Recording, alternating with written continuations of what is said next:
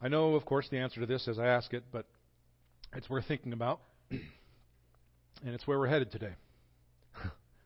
you ever had someone who abused their authority for their own gain instead of using it what it's for? You ever had somebody who abused their authority instead of using it for what it's meant to be used for, which is to help, to help others, to protect, to keep safe? Maybe it was a boss, a coworker, a coach, a teacher, a pastor.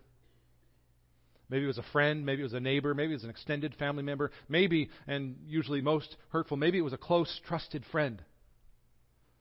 When somebody abuses their power and, and authority for their own gain, instead of using it what it's for, to help protect and to, to keep safe and to create an environment where people can become who God made them to be. When somebody abuses their power and their authority, it's extremely painful. And honestly, many never really recover well from that. We got loads of adults in this world. The world is full of people reeling from the consequences of abuse of power and authority that they have experienced personally. And I know that's true for your life in a whole myriad of ways. And as soon as I ask a question like that, inside many of us are instant emotions. Yeah, yeah, I've had I've had someone abuse their power and authority for their gain when they were meant to protect. I have an incident in high school. I'm not going to really talk about any details at all, but when I was in high school, we experienced as a family some real family heartbreak uh, that has, to this very day, been a real formative uh, experience for me personally. Um, I'm not going to give any details, but, but looking back, I think that whether my emotions about the, the, the facts of the matter were, were right about what actually happened or they're not, um, I think what I felt at the time was, was a grief about the fact that my own family hadn't been protected by some who were supposed to protect them.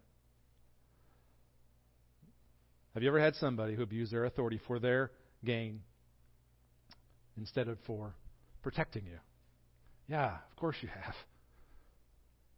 Sure you have. And, and, and that that gain of self for those who are in power and who have the authority and who are in most control. That gain for them doesn't have to be monetary, doesn't have to be material. It can be the kind of gain that sort of protects them at the cost of others in a whole host of ways. The kind of gain that keeps them intact. You know, the person in authority, a kind of relative security for them, for self, instead of using that to help those in need. And here's, here's something that's hard in all this. Here's something that's hard about life. We sort of go through life expecting it to be fundamentally different than that. Meaning, we all expect that that should never happen, which, which someday will be the case. But in a sinful and a broken and a messed up world like we live in, the truth of the matter is that with any and every person who has ever lived, who had any measurable amount of power or control or authority, and listen, all of us do. With any and every person who has had any authority or power at all, the way they use that will never perfectly protect those under their care. It can't. Doesn't matter how how wonderful the person in authority may be. Doesn't matter how much integrity he or she has, or how much or how little actual power or authority is wielded by them. With any and every person who has ever lived, their use of authority will never perfectly protect. It's not possible. because, because we're broken and, and, and we experience sin and the world doesn't work right. And so we grow up with this expectation that it's supposed to be different. And, and, and what I've said is true. And every person who wields any power or control or authority at all cannot, no matter how much integrity the person has, wield that power perfectly, except for one person. except for one. And what we'll see in the text today is that Jesus, as the one exception, creates by his power and his authority and his control a place where you can, despite what you think and feel in the moment, can always be perfectly protected. Because you see, Jesus is a shepherd who loves his own. Jesus is a shepherd who perfectly protects his own. And it's sort of a surprising angle from the text. But I think we'll see that what Jesus has done in the temple here is reclaim a place among his people where they can have the protection they really need. Jump in with me if you would. Got a lot of cool stuff to cover here in Mark 11. We're going to do this backwards again. So we're starting in verse 27 through 33. We're going to see today how Jesus used his power and his authority for our gain. Says this, verse 27, just this first phrase, and they came to Jerusalem. They came to Jerusalem. It's Tuesday of the last week of Jesus' life. And all week long for, for Jesus and for his disciples, but for especially Jesus, things were at a fever pitch of tension for him. We're talking like full bore conflict the whole time. On Sunday, he rode into Jerusalem on a donkey, basically declaring himself king. You know, that was the scene with the palm branches, the triumphal entry, where the crowds of people welcomed him into the city, declaring him as the rightful king of Jerusalem. That was on Sunday. Yesterday, on Monday, because what we're reading here is on Tuesday, yesterday on Monday, as we'll read about again in just a few minutes, Jesus walks straight into Jerusalem, straight into the temple, looks the religious authorities in the eye, and basically throws down like a boss and says, I'm here to reclaim this place. So on Sunday, he claims to be king. On Monday, he declares that he had arrived to take back his temple. And now that we're reading here in verse 27 of Mark 11, it's Tuesday. It's Tuesday. And obviously, the Jewish religious leaders were less than happy about Jesus' arrival. Keep reading verse 27. And they came again to Jerusalem, and he was walking in the temple. And, and as he was walking in the temple, the chief priests and the scribes and the elders came to him. Now, now, now Mark has just named all three parts of what we call the Sanhedrin, S A N H E D R I N, Sanhedrin, Sanhedrin, however you want to pronounce it. That's the official, the official governing body of the Jewish, Jewish authorities. And, and, so these are the most powerful religious powers that be for the Jews. They had their own police force. They could excommunicate people. They could even uh, execute anyone that they deemed worthy of death. So these are the big dogs. These are the big dogs. And the fact that all three show up as soon as Jesus comes in the temple means they're clearly very concerned about Jesus. They're freaking out a bit. And so they came to him, verse 27, they came to him in public in front of a bunch of people, and they said to him, verse 28, By what authority are you doing these things? There's that issue of authority there. Or stated another way, verse 28, Who gave you this authority to do them. What makes you think you can walk in here and turn everything upside down and set up shop in my house? And that's what the Jewish authorities are saying. They're like, step off, son, this is our house. And listen, when the Sanhedrin comes and they begin to question your authority, the stakes in the matter are instantly life and death. This wasn't playtime here.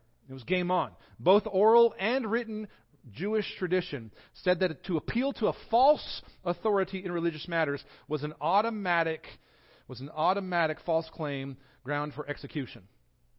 So when Jesus is asked this question by them, it's like game on because how he answers was very important. And anyone in the crowd at the moment that this is happening, watching this scene, would have known that when the Sanhedrin says, By what authority are you doing this? Where does your authority come from? As soon as they say that, it's game on. So, verse 29 Jesus said to them, I will ask you one question. Answer me. and I'll tell you by what authority I do these things. This is a common strategy uh, for rabbis like Jesus and these religious authorities. So this wouldn't have been weird for them to hear him answer their question with a question. That was pretty typical. And then verse 30, this is his question.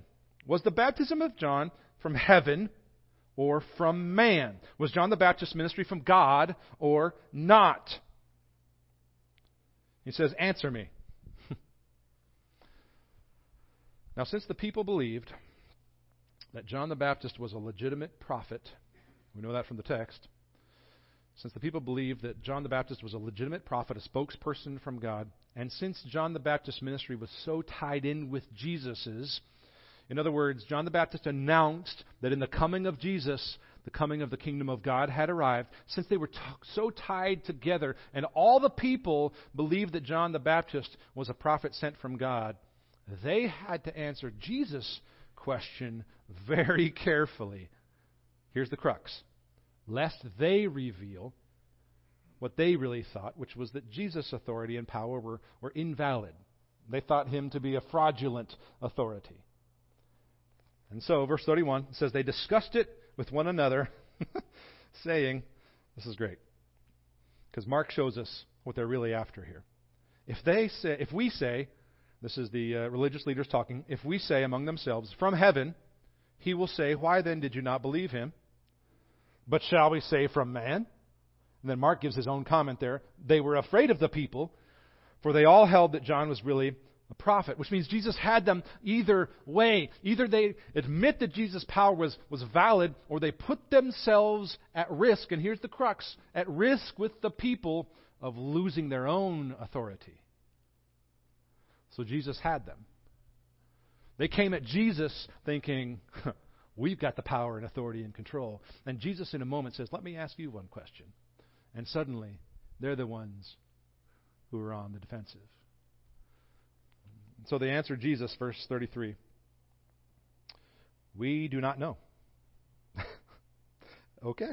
And Jesus said to them, Neither will I tell you by what authority I do these things. Clearly, it was pretty obvious because they knew the miracles that Jesus had been doing.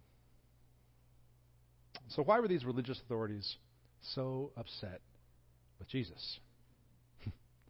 We've already read the passage, but let's go through it again. And we're going to take a, a, a tack on this at the end that's a little different than perhaps you may be thinking about this passage. Look at verses 15 through 19. This is great stuff. We'll start with just the first couple phrases in verse 19 to sort of help set the scene. Says this And they came to Jerusalem, phrase 1, and he entered the temple. Phrase 2. First phrase, they came to Jerusalem. Friendly reminder, this was Monday. What we just read had been on Tuesday. This is Monday. And they had been staying at Bethany, which is sort of a suburb of Jerusalem. And so they came to Jerusalem. But look at the second phrase, and he entered the temple. Now, this was Jesus' real destination that day. And before we go any further, let's set the scene here a bit about this temple thing. It's a real big deal to, to understand sort of the context of what's going on here.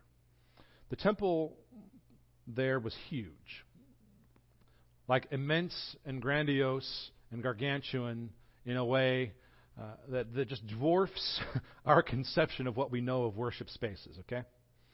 The place where Jesus and his disciples entered the temple here in, Mark was the outside court. It was called the Court of the Gentiles.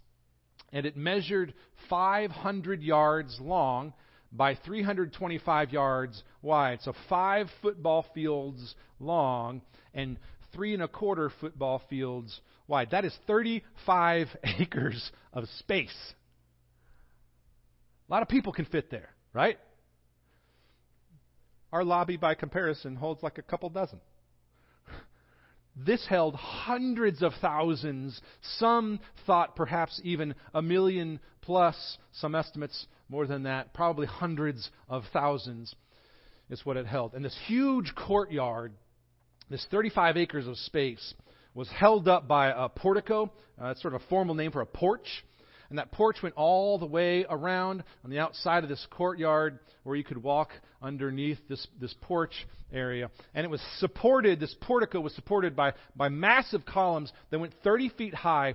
And that took three people connecting their hands around uh, to, to get around one of those columns. So about a third of it would look like this. I mean, huge, huge columns, 30 feet high, going all the way around this gargantuan space.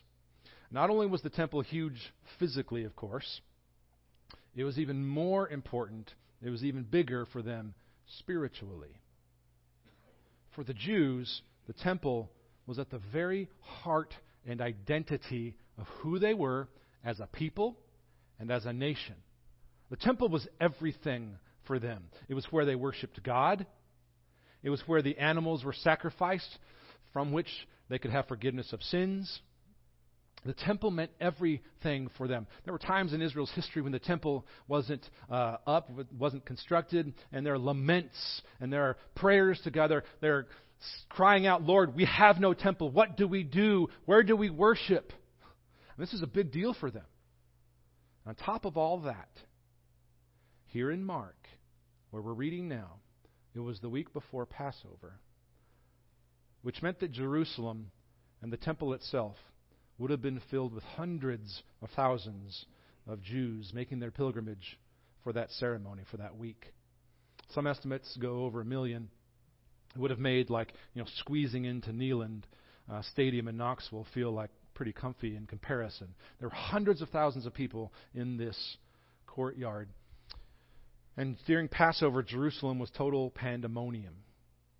We know from some reports that on just the day of Passover, 255 plus thousand lambs would have been sacrificed in that temple space so that the people of God could have their Passover meal together.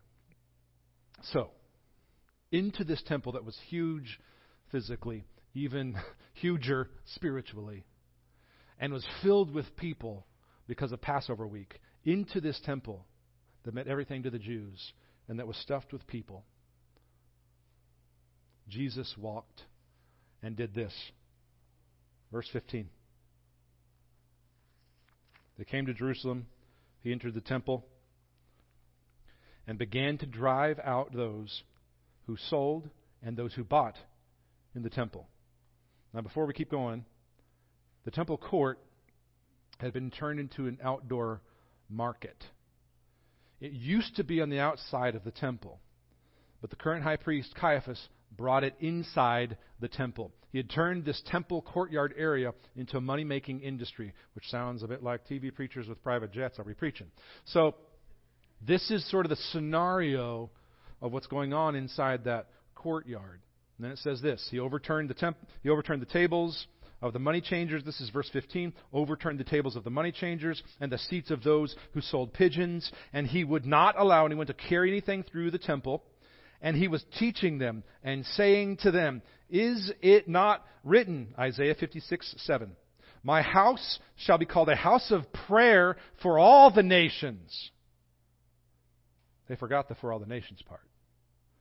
My house shall be called a house of prayer for all the nations, but you have made it a den of robbers. Into this context, Jesus steps up and says, God gave you the blessing of resources and this building and this whole temple structure so that it could be a place where the lost and the broken, where the widow and the orphan, where the blind and the lame could come and find freedom and rest and become whole and get right with God. But you He's pointing to them. He's, he's looking at them straight in the eye and saying, But you have turned it into a den of thieves, a place where you gain. You've abused the authority that was given to you by God for self instead of using this space for the glory of His name. Anyone watching this scene at the moment, anyone watching this scene play out in front of them, would have been standing there stunned mouth open wide, that Jesus had just gone eye to eye with men who were abusing their authority for personal gain. And of course, they didn't take kindly. Verses 18 and 19 The chief priests and the scribes heard it and were seeking a way to destroy him, for they feared him because all the crowd was astonished at his teaching. And when evening came, they went out of the city. So here's my question Why is Jesus so zealous to guard the temple's purpose? Why is he so zealous to guard the temple's purpose? I mean, he is practically belligerent at this moment in his challenge of their authority and their abuse of their power and control. There's a moment that's one of my favorite Jesus moments at the beginning of his ministry. Uh, we learn about it in Luke 4. You don't have to turn there if you don't want to, but we're going to look at Luke 4, 16 to 21, just a second here. It'll help us understand why Jesus is so worked up about the abuse of the temple. Look at Luke 4 with me here. We'll put it on screen. It says, And he came to Nazareth, that was his hometown, where he had been brought up. And as was his custom, he went to the synagogue. He engaged in worship. Hashtag nine habits. And as was his custom, he went to the synagogue on the Sabbath day and he stood up to read, which is sort of like preaching. They would read the passage and make comment on it. So this is sort of Jesus' public uh, sermon, his first public sermon. It says, verse 17 through 21. And the scroll of the prophet Isaiah was given to him, and he unrolled the scroll and found the place where it was written, The Spirit of the Lord is upon me, because he has anointed me to proclaim good news to the poor. He has sent me to proclaim liberty to the captives and recovering of sight to the blind, to set at liberty those who are oppressed, to proclaim the year of the Lord's favor. And then he rolled up the scroll, gave it back to the attendant, sat down, and the eyes of all in the synagogue were fixed on him. And then he said, Verse 21 Today this scripture has been fulfilled in your hearing. This moment in Luke wasn't just Jesus revealing uh, that he was the Messiah, the one sent from God to save the people from their sins, though it was that. This wasn't just Jesus declaring publicly uh, that he had come to save sinners, though it was that. This was a moment that was also Jesus communicating more than just who he was and why he came. This was a moment where Jesus was communicating some of the heart of God. A God who comes to bring liberty to the captives, sight to the blind. This is a God whose heart beats fast at the thought of freeing sinners from oppression and protecting widows, and orphans. I want you to listen again to just a couple of those verses in Luke 4 18 and 19. I want you to, listen this time for the heart of God and what Jesus is saying. It says, The Spirit of the Lord is upon me because he has anointed me to, here it is, proclaim good news to the poor. He has sent me to, here it is again, proclaim liberty to the captives and recovering of sight to the blind and again to set at liberty those who are oppressed, and to proclaim the year of the Lord's favor. Friends, this is a God, this is a God who loves his children so much that he will do everything in his power and authority to give to them what they couldn't otherwise earn. This is a God in whom you can place your trust, unlike all of the earthly examples you've ever known, who will at some measure fail you. This is a God in whom you can place your trust, because this is a God who uses his power and his authority to serve you. In just a second here, I'm going to uh, play a video. We're going to play a video for you of this scene from the clearing of the temple. It's told from the perspective of a, of a widow who was there when Jesus cleansed the temple. And what I want you to notice, what I want you to notice in this, is that what the chief priests and the elders and the scribes, what they saw that day when Jesus cleared the temple, what they saw as a sort of violent and an unwarranted protest from Jesus, was seen in a totally different light from this woman. I want you I want you to see what Jesus did in the temple that day, not as an act of a belligerent, unwarranted protester, but as the act of a shepherd who uses his power and his authority to protect you. Let's watch this together.